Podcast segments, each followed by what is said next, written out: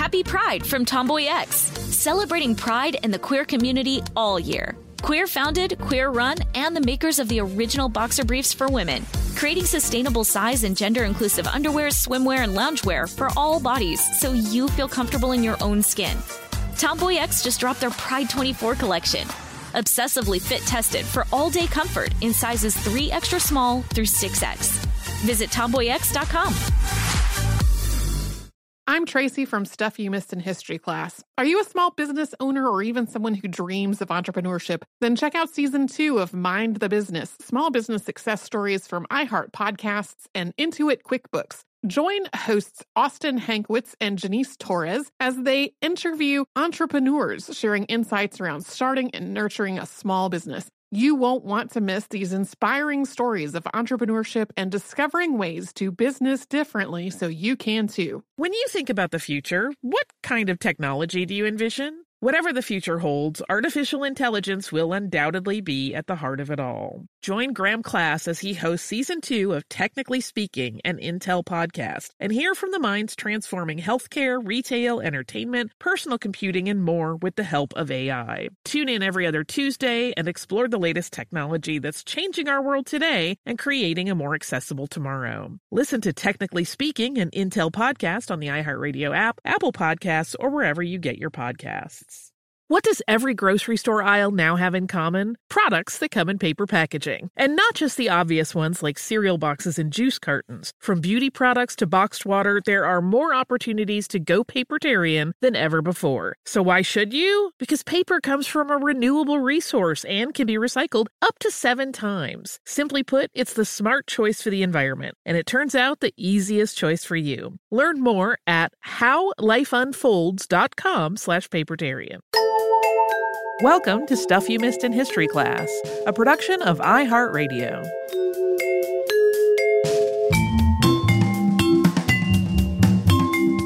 Hello and welcome to the podcast. I'm Tracy V. Wilson. And I'm Holly Fry. Remember our recent episode on Zoe and Theodora? We talked about how I had some challenging research moments thanks to there being so many people in the Macedonian dynasty who had the same name.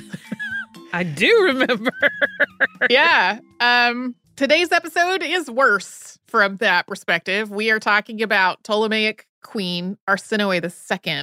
The Ptolemies were a Greek dynasty that ruled Egypt during the Hellenistic period, and most of that dynasty's men were named Ptolemy. For the most part, the women were named Arsinoe, Berenice, or Cleopatra. Sometimes people say Berenice, Bernice, but I understand why they would land there, but that's yeah, not it. Um, sometimes the women were also called Ptolemais, which was a feminine form of Ptolemy. So that's that's basically you got four or five names to work from for the most part. And then the dynasty's family tree is also pretty convoluted. Arsinoe's husbands included her half brother Ptolemy Keranos and her full brother Ptolemy II. Of course, we're going to be talking more about that. Of course, these repetitive names and the challenges that they create are not why I chose Arsinoe for this episode. The Hellenistic period stretched from the death of Alexander the Great to the establishment of the Roman Empire. And it's just, it's not really a period we have talked about that often on the show. And in a lot of ways, Arsinoe II really set the standard for the generations of Ptolemaic queens that followed her. Also, just as a heads up, as was the case with Zoe and Theodora, uh, there's a lot of killing in this episode, including the murders of children. Arsinoe's father was Ptolemy I Soter, meaning savior. He had been a companion and advisor to Alexander III of Macedon, later becoming one of Alexander's bodyguards and eventually one of his generals. Alexander was, of course, also known as Alexander the Great. That empire was huge. It stretched from Greece and Egypt in the west to the Indus River and the Himalayan mountains in the east. Alexander's empire did not survive his death in 323 BCE, though. When Alexander died, his wife Roxanne was pregnant, but she had not given birth yet, and he also had a disabled half brother who was still living. But beyond that, Alexander had no direct successor. He did not name anyone to follow him either. He just said that the empire should go to the strongest or the fittest, depending on the translation that you're reading. Some of Alexander's generals and advisors wanted to wait for Roxanne to give birth to see if she would have a son, and she did. But soon they were dividing up the empire among themselves, becoming satraps or governors of various territories. Although some of these satraps were at least ostensibly holding territory on behalf of Alexander's surviving kin, his half brother was murdered in 317 BCE, and his son with Roxanne was murdered in 309. By 306, these diadochi, or successors, were consolidating territory and presenting themselves as kings instead of generals or provincial governors. Uh, I just want to say I have heard at least four different pronunciations of this of the successors from from different people who should know what they are talking about. I've heard diadochi, diadochi, diadokoi, which is more like how it was pronounced in Greek. It's really all over the place. For Ptolemy's part, after Alexander's death, he became the satrap of Egypt, and then he expanded his territory from there through marriages and through military conquest, including wars against some of the other diadochi. And really, this whole period was incredibly chaotic. It was full of all kinds of disagreements and infighting and a series of wars that stretched from 322 to 281 BCE. Some of those will come up again later. Ultimately, Ptolemy became king of Egypt and Macedonia and founded the Ptolemaic dynasty, which controlled Egypt for nearly 300 years. His public works projects included the library at Alexandria and the lighthouse of Alexandria, which is described as one of the seven wonders of the ancient world. Ptolemy also stole Alexander's body as it was being taken back to Macedonia to be buried. He took it to the Egyptian city of Memphis and then eventually to Alexandria, where he had it entombed. This tomb became a focal point for the cult of Alexander, which Ptolemy made into a state cult. And Ptolemy used the cult, the worship in the cult, the presence of Alexander's remains in Alexandria, all of that together to reinforce the idea that he and his dynasty were the legitimate rulers of Egypt. But neither Ptolemy nor the rest of his dynasty ever assimilated with the Egyptian population that they were ruling.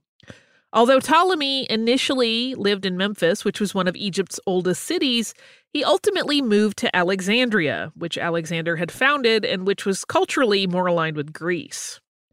The Ptolemies kept up a fairly insular existence in Alexandria, and they retained their Greek identities throughout the dynasty. This included generally marrying other Macedonian Greeks, although it's possible, but not conclusively documented, that there may have been high ranking Egyptians among the king's wives or concubines toward the end of the dynasty. This dynasty ended with Cleopatra VII, who was typically just known as Cleopatra. She was the daughter of Ptolemy XII and also married to her brother Ptolemy XIII.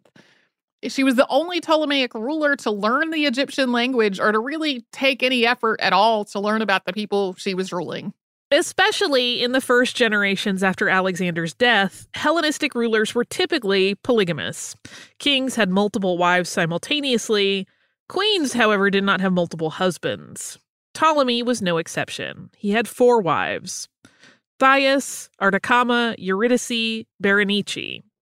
Berenice was Arsinoe II's mother, and she had two other children with Ptolemy Arsinoe's sister Philotera and her brother Ptolemy II. There were also lots of half siblings through their father's other wives. These multiple marriages caused all kinds of chaos within the Ptolemaic dynasty and then elsewhere in the Hellenistic world. In other episodes about royals, we've talked about men who rose to power or at least tried to rise to power by marrying a king's widow. But if a king had multiple wives, that meant there were multiple possible paths to the throne through his surviving widows. This was especially true if none of those women were recognized as the king's primary or lead wife, which was the case in most of these marriages during the Hellenistic period. Instead of having sort of a formal chief or lead wife, there was this more informal, ever shifting set of favorites and alliances. And that same was true for the king's heirs. If he had multiple sons by multiple women, then which one was supposed to be first in line for the throne?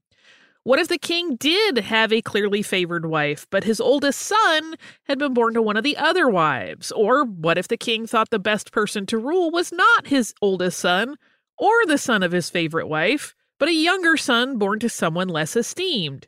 You can see how this gets very complicated in a hurry. yes.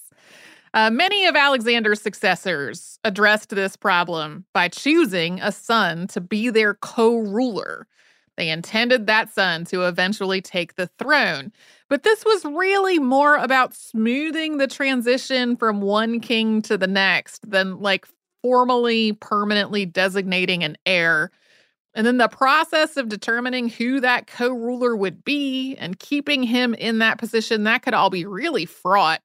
The king's wives were continually focused on elevating the status of their sons over those of the other wives. And also, if a king died unexpectedly without having chosen a co ruler, then that left everything just totally unsettled. In other words, there was a lot of chaos within the Ptolemaic dynasty and outside of it, thanks to infighting among the Diadochi, conflicts with kingdoms and administrations that had not been part of Alexander's empire, and these multiple marriages and potential lines of succession. And that brings us back to Arsinoe. She was born sometime between 318 and 311 BCE. Most sources put it somewhere around 316, but there's just no documentation of her birth at all. This year is really a best guess estimate based on the year of her first marriage. She was probably born in Memphis, but would have still been a child when Ptolemy moved the family to Alexandria. That happened around 311 BCE. And we're going to get to her life, but first we are going to pause for a sponsor break.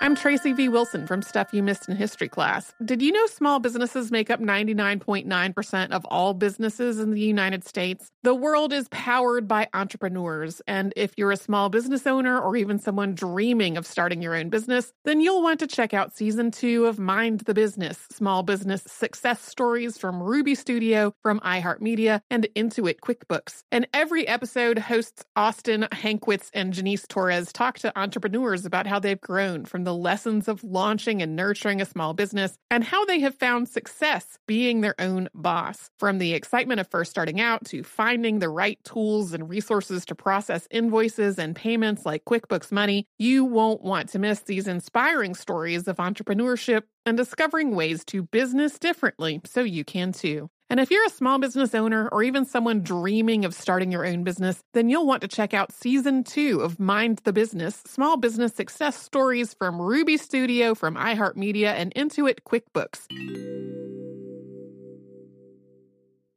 Happy Pride from TomboyX. We just dropped our Pride 24 collection. Queer founded, queer run, and creating size and gender inclusive underwear, swimwear, and loungewear for all bodies so you feel comfortable in your own skin. Visit tomboyx.com to shop. Spectrum One is a big deal. You get Spectrum Internet with the most reliable internet speeds, free advanced Wi Fi for enhanced security and privacy, and a free Spectrum Mobile Unlimited line with nationwide 5G included, all while saving big. For the big speed, big reliability, and big savings you want, get Spectrum One. Just $49.99 a month for 12 months. Visit spectrum.com slash big deal for full details. Offer subject to change, valid for qualified residential customers only, service not available in all areas. Restrictions apply. When you think about the future, what kind of technology do you envision? Whatever the future holds, artificial intelligence will undoubtedly be at the heart of it all. Join Graham Class as he hosts season two of Technically Speaking, an Intel podcast from Ruby Studio in partnership with Intel. Explore the future of technology that's rapidly evolving our world today with the help of AI. There is still so much work and research needed to fully understand the power and potential of AI, and Intel is at the forefront of implementing AI in revolutionary technology that's changing the world we live in for the better. In each episode, Graham interviews the minds transforming medicine and healthcare, retail, entertainment, personal computing, and more while pioneering new uses for AI in these spaces. Tune in every other Tuesday and explore the latest technology that's changing our world today and creating a more accessible tomorrow. Listen to Technically Speaking, an Intel podcast on the iHeartRadio app, Apple Podcasts, or wherever you get your podcasts.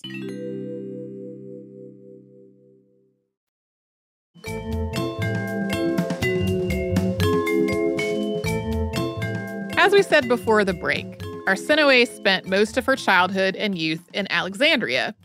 Her brothers and half brothers were educated through tutors, and it's possible that she and her sister and her half sisters shared in that education as well, but we don't really know for sure.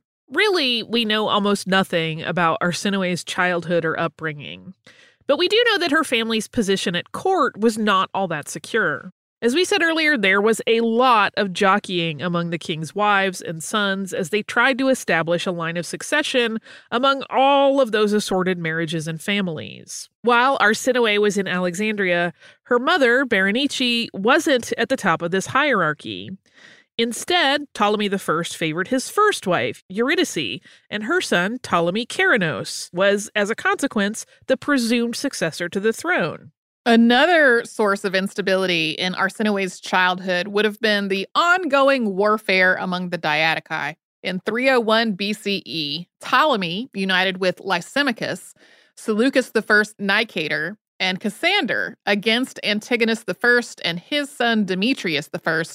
Antigonus and Demetrius ruled Western Asia the battle between all these forces took place at Ipsus, and Ptolemy and his allies were victorious thanks in part to elephants that were contributed by Mauryan Emperor Chandragupta. We talked about Chandragupta's alliance with Seleucus in our episode on Ashoka the Righteous back in May of 2020. This victory led to a whole string of marriages among the four victorious Diadochi and their relatives. This included Arsinoe's marriage to Lysimachus in about 300 BCE. Lysimachus was king of Thrace, and he also took control of what had been Antigonus's territory after the Battle of Ipsus. Arsinoe was probably in her teens when this marriage took place, and Lysimachus was in his 50s or 60s.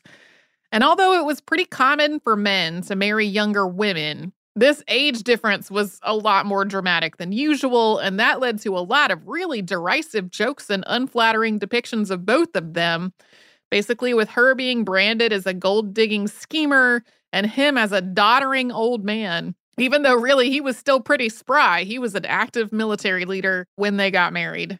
Arsinoe moved to the capital of Lysimachia on the Gallipoli Peninsula in what is now Turkey. She and Lysimachus had three sons over the next six years Ptolemy, born around 299 BCE, Lysimachus, born around 297, and Philip, born around 294. Moving away from her father's court and her mother's subordinate position there definitely did not free Arsinoe from the kind of rivalries and infighting that she had grown up in, though. Lysimachus already had at least three other wives Nicaea, Amastris, and a Persian woman whose name is not recorded. That last marriage had taken place during a mass wedding that Alexander the Great arranged in Susa in 324 BCE. This was a marriage of about 80 high ranking Greek men to Persian noble women. And it was meant to symbolically unify Greece and Persia and to create a generation of at least hypothetically loyal offspring from these marriages. Those children would be considered both Greek and Persian. Ptolemy I had also married his wife Artakama at this ceremony. Although she started out in a more subordinate position, Arsinoe's status during her marriage to Lysimachus rose thanks to some events that happened back in Egypt. One was that her brother Ptolemy II was named Ptolemy I's co monarch in 285 BCE. There are also records of Berenice's chariot team winning at the Olympic Games. And if this was Arsinoe's mother, Berenice, she would have shared in the glory as well. It is, however, not 100% clear which Berenice this was or exactly when it happened. Yeah, I read a whole paper. basically which Berenice won at the Olympic Games. It sounds like a very weird setup for a sitcom. Regardless of whether that really was her mother, Arsinoe's name comes up in accounts of Lysimachus's deeds as king, and the names of his other wives don't. Lysimachus renamed cities after himself and his family, including Arsinoe. He also gave her control of Cassandreia in northern Greece, as well as three other smaller cities that were all along the Black Sea. In 284 BCE, Lysimachus's oldest son, Agathocles, son of Nicaea, was accused of treason. Accounts of what happened contradict each other pretty dramatically. In some, Arsinoe manipulated Lysimachus into suspecting his son of plotting against him. something that she could have done to try to secure a future for her own sons. But in some accounts, Arsinoe was infatuated with Agathocles, and he rejected her, and thus she plotted against him to get revenge. Yeah, there's no actual documentation of that, but it kind of ties into the whole idea that there was this gigantic age difference between her and her husband. And what if she maybe like this younger, closer to her own age man at court? Other sources do not involve Arsinoe in this at all, though. They describe Lysimachus as coming to this suspicion on his own, but then kind of filtering his response through Arsinoe to distance himself from it. Or, in still other accounts, Agathocles really was plotting against his father, trying to guarantee his own position as the future king, and then that plot was discovered. So lots of different options here, regardless of what actually happened. Agathocles was tried and executed. Here's a moment where the convoluted Ptolemaic family tree really comes into play. So just brace. Agathocles' widow was Arsinoe's half sister Lysandra, daughter of Ptolemy I and Eurydice.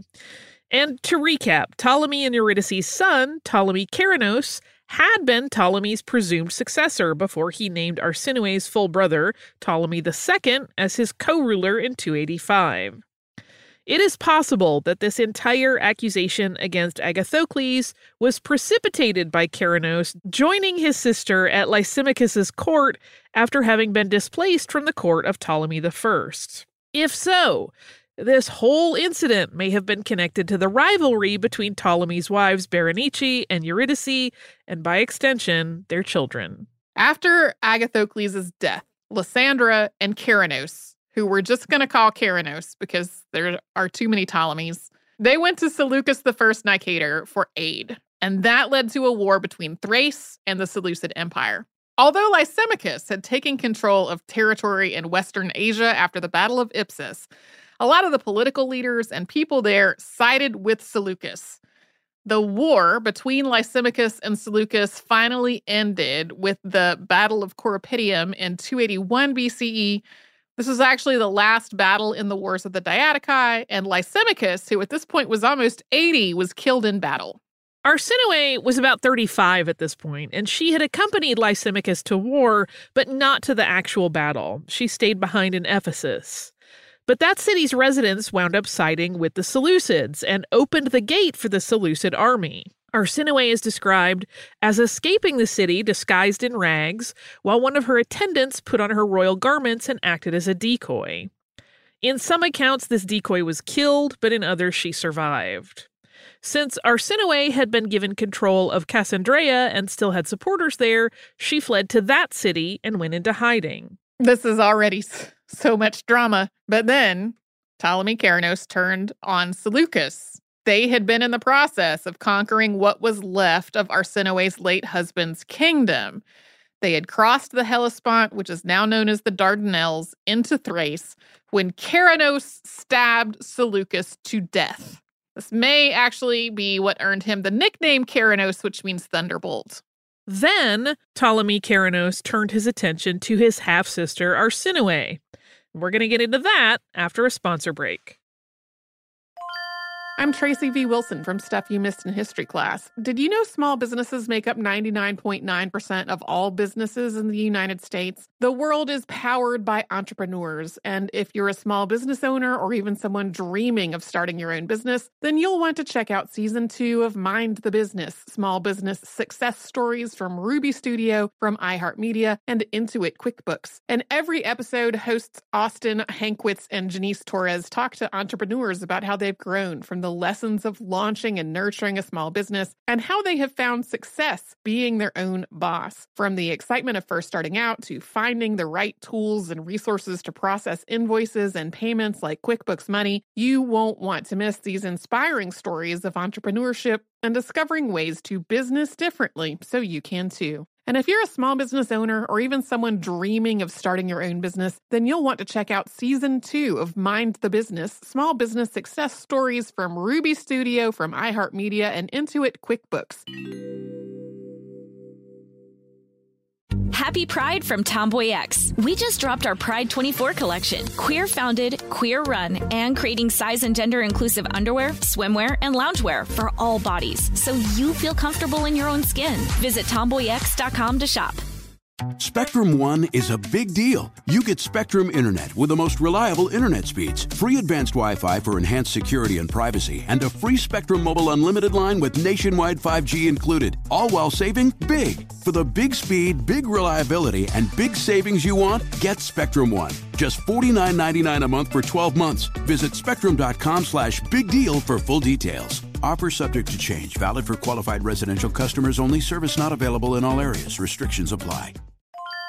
When you think about the future, what kind of technology do you envision? Whatever the future holds, artificial intelligence will undoubtedly be at the heart of it all. Join Graham Class as he hosts season two of Technically Speaking, an Intel podcast from Ruby Studio in partnership with Intel. Explore the future of technology that's rapidly evolving our world today with the help of AI. There is still so much work and research needed to fully understand the power and potential of AI, and Intel is at the forefront of implementing AI in revolutionary technology that's changing the world we live in for the better. In each episode, Graham interviews the minds transforming medicine and healthcare, retail, entertainment, personal computing, and more while pioneering new uses for AI in these spaces. Tune in every other Tuesday and explore the latest technology that's changing our world today and creating a more accessible tomorrow. Listen to Technically Speaking, an Intel podcast on the iHeartRadio app, Apple Podcasts, or wherever you get your podcasts.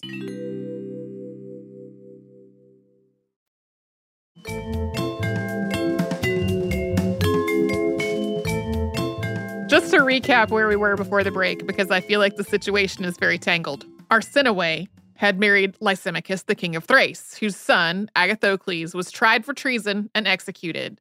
Agathocles' widow was Arsinoe's half sister, Lysandra. And after this execution, she and her brother, Ptolemy Keranos, went to Seleucus I Nicator for aid. Seleucus went to war against Arsinoe's husband, Lysimachus, who was killed in battle. But then Ptolemy Keranos turned against Seleucus and killed him. Meanwhile, Arsinoe fled to Cassandreia, which her late husband had given to her earlier on in that marriage. That is where we left off.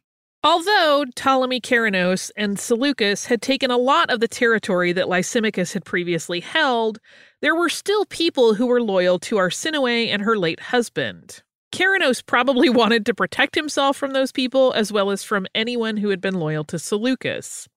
He probably also wanted Cassandreia itself. But whatever his exact reasons were, he lay siege to that city, offering to marry his half sister Arsinoe and adopt her children as his own. He said he would take no other wives and have no other children. Her sons would be his heirs.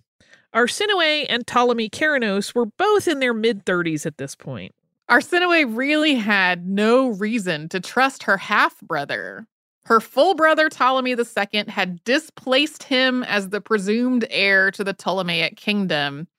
He and his ally Seleucus had gone to war with and ultimately killed her husband.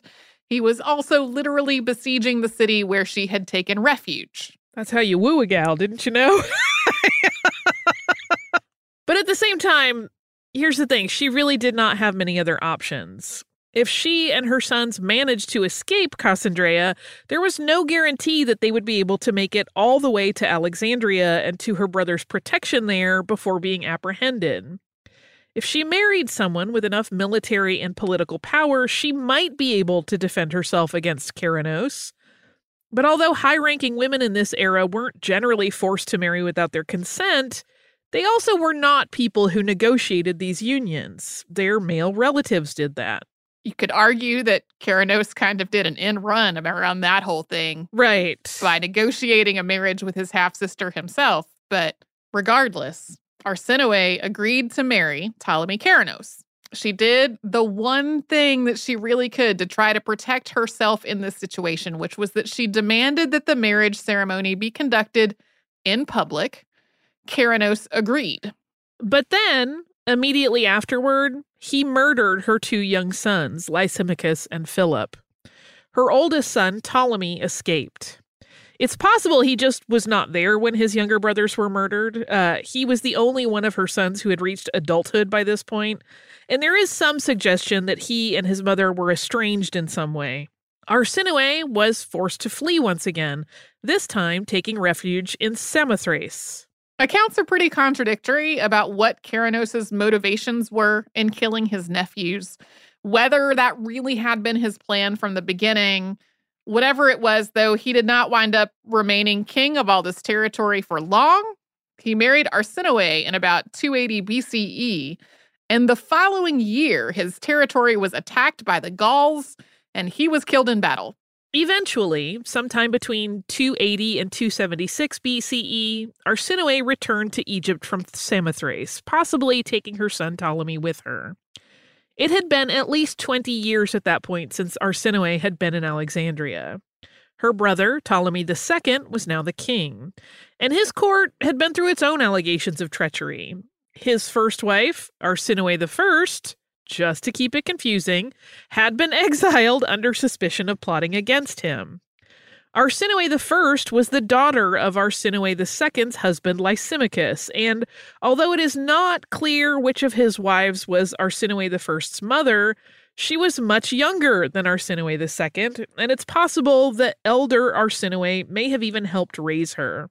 This timeline is really, really fuzzy, but it seems that Arsinoe I's suspicion and exile happened before Arsinoe II returned to Alexandria, although some sources still try to pin the whole thing on Arsinoe II. A few years after returning to Egypt, in about 273 BCE, Arsinoe II married her brother, Ptolemy II. And the details of this marriage aren't really known. They had no children together, although Arsinoe II did adopt Arsinoe I's children as her own. Ptolemy did not take any other wives after marrying his sister, although he did have several concubines. Arsinoe and Ptolemy were both given the moniker Philadelphoi, or sibling loving. Arsinoe's earlier marriage to her half brother Ptolemy Keraunos had been unusual in the Greek world, but such a marriage wasn't totally unheard of, and it was legally permitted in some places. But marrying her full brother, Ptolemy II, would have been far more unusual among the Greeks. It wasn't really unusual in the Egyptian society the Ptolemies were ruling, though, at least not for Egyptian royalty. We talked about this in our episode on Hatshepsut back in 2019. An Egyptian king often took a sister or half sister as his great royal wife, with that pairing echoing back to an Egyptian creation story. In that story, the god Atum had no partner and created a pair of sibling deities, who in turn created another pair of sibling deities as their descendants, continuing that line in pairs. It doesn't seem like this brother sister marriage was as taboo in the ancient Greek world as it would be in the West today. And there's really almost no surviving account of the actual Greek response to it at the time. Arsinoe and Ptolemy did take some steps to try to normalize it, though, including comparing themselves to the Greek deities Zeus and Hera, who were also married siblings. They also made the comparison to Egyptian deities Isis and Osiris, who were descendants of that chain of Egyptian sibling partners. Although this was really one of the few ways that they tried to frame themselves as Egyptian at all. We have no documentation of their thought process or reasoning for this marriage. It's possible that they just wanted to consolidate some of their political power, or that they thought they'd be a little more protected in a world of perpetual dynastic rivalries and infighting. Arsinoe may have thought that marrying her brother was her last chance to secure a political future for her one surviving son. There are several references to various Ptolemies in the historical record that may have been him, meaning that son, but it is not 100% clear where he wound up. It was not in the primary Ptolemaic line of succession, though. Cults were a huge part of the religious and political structure of the Hellenistic world, with rulers being deified and worshipped, sometimes during their lifetimes. And this also had some roots in the Egyptian tradition of deifying royalty. Arsinoe and Ptolemy established the Theoi Adelphoi, or the cult of the royal couple. Arsinoe herself was also deified individually, probably while she was still living. Arsinoe also established an annual festival that was held in Alexandria that honored Adonis, with Ptolemy appearing in the role of Adonis and herself appearing in the role of Aphrodite. Arsinoe became highly influential in Ptolemy's government. She appeared on its coins, both alone and with him. And on some of these coins, she appears to be in full pharaonic regalia, suggesting that she was regarded not just as the king's wife, but also as a pharaoh herself. This includes wearing the uraeus, or royal cobra. And Arsinoe's cartouche also included a throne and described her as king of Upper and Lower Egypt. But it is not clear if that's an honorific from her lifetime or something that was bestowed on her later as a more honorary title. Arsinoe also became a popular public figure during her reign. She accompanied Ptolemy on a tour of the Egyptian border and its defenses, making public appearances along the way. And one year, it's not clear which, she won a clean sweep of the equestrian events at the Olympic Games. Although her father, Ptolemy I, was the one who started the construction of the library and museum at Alexandria, some sources credit Arsinoe II with actually finishing that. She also seems to have influenced foreign policy, advocating for an alliance with Greek city states that protected their freedom from encroachment by Macedonia. This influence continued after her death. Ptolemy II outlived her, and he allied with several Greek city states against Macedonia in the Chremonidean War. Arsinoe's memory became sort of a recruitment and public relations tool to rally support for Egypt's involvement in that war. Arsinoe became the standard for future Ptolemaic queens to follow, and her marriage to her brother also became a template for later marriages in the Ptolemaic dynasty.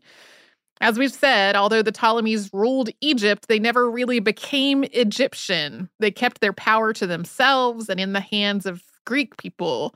Most of the dynasty's marriages after Arsinoe and Ptolemy were between siblings, half siblings, or cousins. And this actually seems to have influenced culture in Egypt after the end of the Ptolemaic dynasty as well. There are sibling marriages that are recorded in Roman census records in Egypt after the end of this dynasty. At least two rotundas were built in Arsinoe's honor, one in Alexandria and the other in Samothrace. The rotunda in Samothrace was built in her lifetime and it was dedicated by her, but the inscription detailing who her husband was at the time has not survived. So it's possible that it was built during the reign of Lysimachus to commemorate the alliance between the Ptolemaic dynasty and Thrace or during the reign of Ptolemy to commemorate Samothrace having sheltered Arsinoe after she had to flee from her half brother. There are also a lot of coins that bear her image, as well as carvings, statues, statuettes, and other depictions that are either of her or believed to be of her. The date of Arsinoe II's death is uncertain. One stele lists it as in the 15th year of Ptolemy II's reign, which would have been 270 BCE. But other sources say it was in the 17th year or 268, so she would have been in her mid 40s. Both her cult and the cult of the royal couple continued to worship her after her death. Her brother also named streets in Alexandria after her and renamed the city of Fayum and its surrounding district for her as well.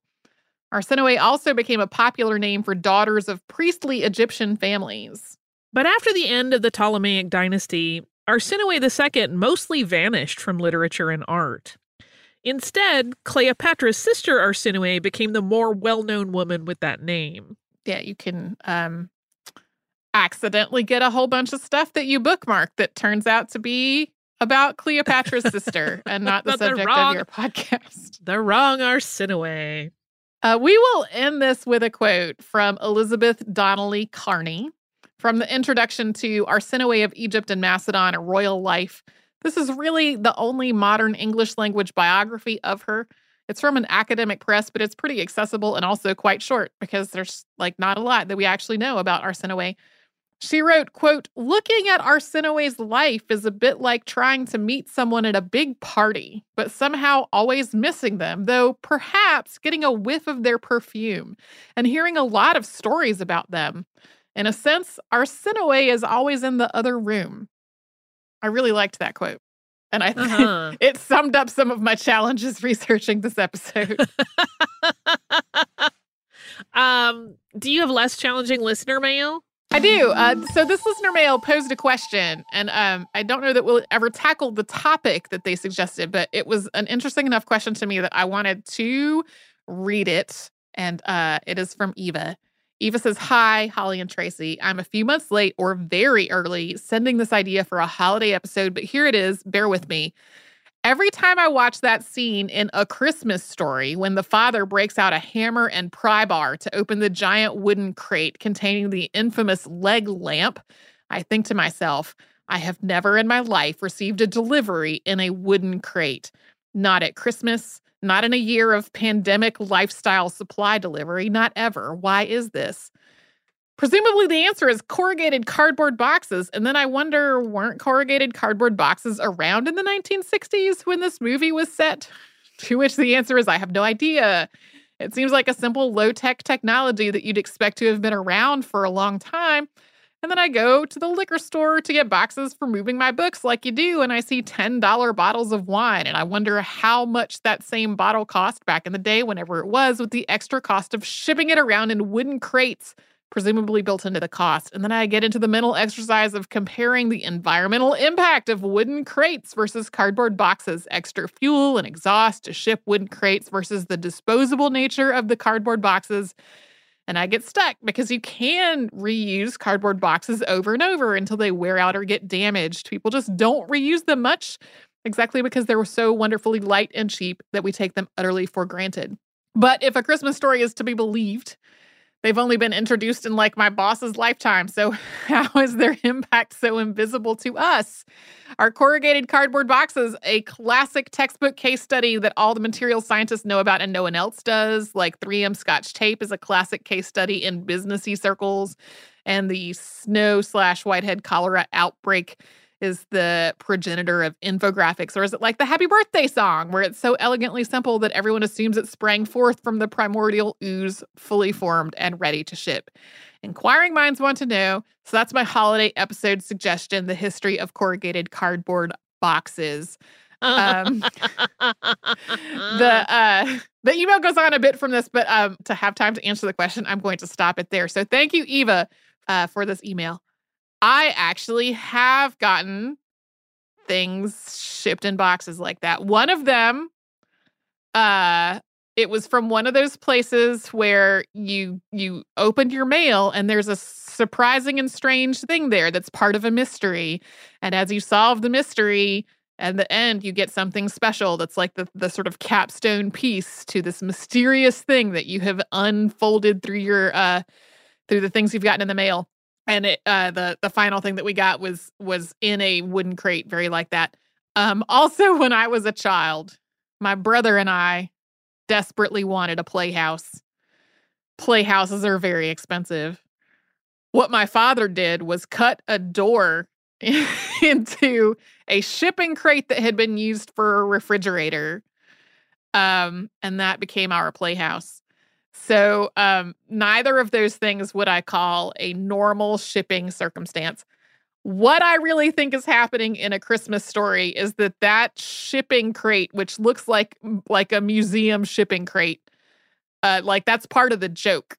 That that is like, here is your box of very carefully packed leg lamp. what in the world? Um, because it is a precious artifact, Tracy. That's why. Yeah, it's a, it's incredibly important. It it looks a lot more like you would see uh, like an antiquity shipped to a collector than yeah. an ordinary thing that you would have shipped to your home.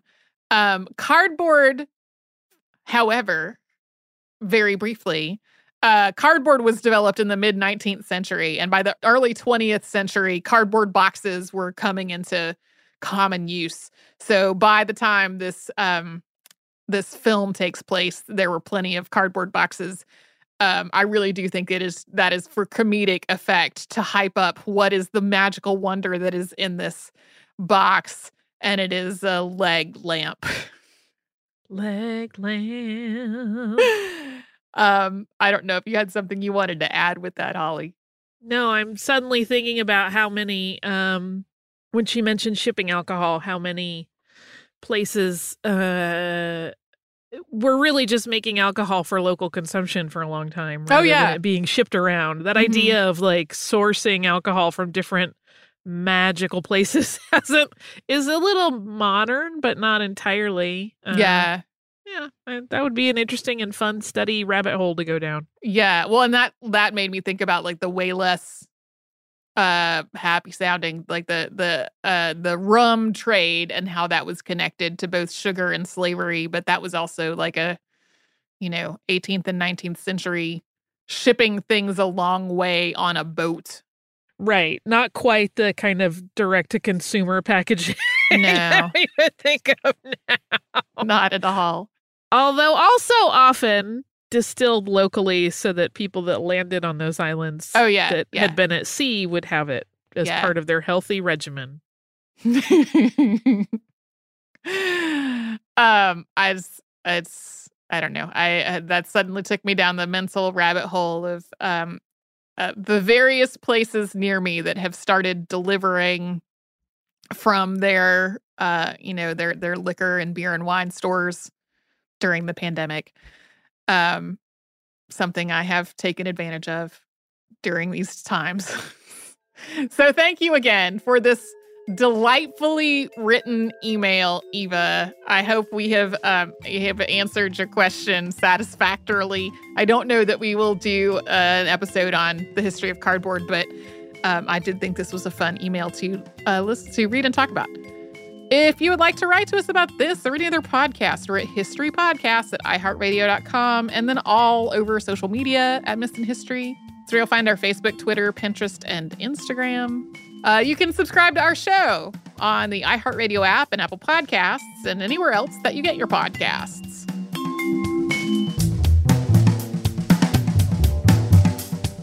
Stuff You Missed in History Class is a production of iHeartRadio. For more podcasts from iHeartRadio, visit the iHeartRadio app, Apple Podcasts, or wherever you listen to your favorite shows.